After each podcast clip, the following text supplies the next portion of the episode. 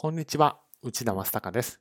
法人税の仕組みを分かりやすく簡単に解説するシリーズの今回は、付加価値割の入門編について解説をしていきます。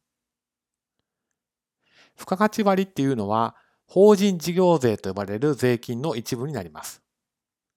法人事業税っていうのは厳密に言うと法人税の枠外の税金なんですけれども、法人税の金額を使って計算することがありますので、まあ、法人税の親戚のようなイメージで捉えてもらえばいいかなと思います。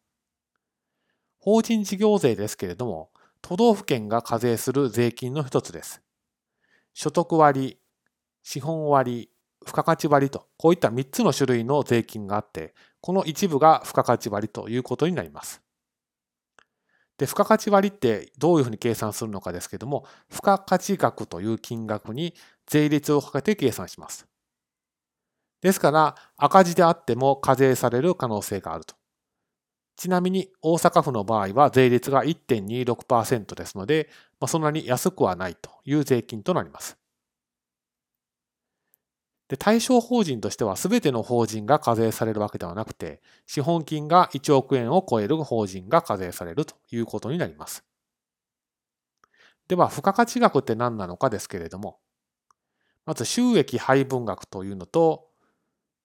単年度損益というのを合計した金額です。収益配分額ですけども、これは報酬給与額、準支払い利子、準支払い賃借料と、こう3つの合計金額になります。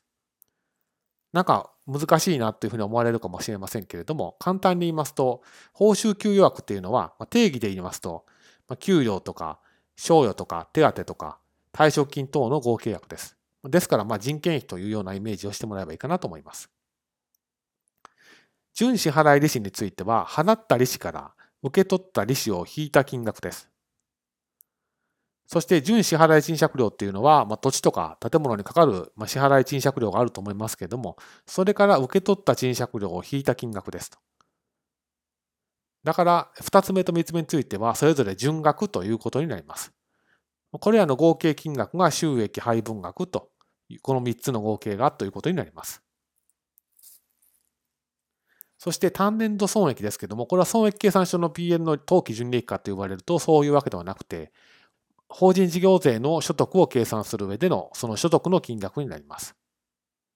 でもし税務上の損失、繰越欠損金というのがあって、それをマイナスしていたんであれば、それをマイナスする前の金額ということになります。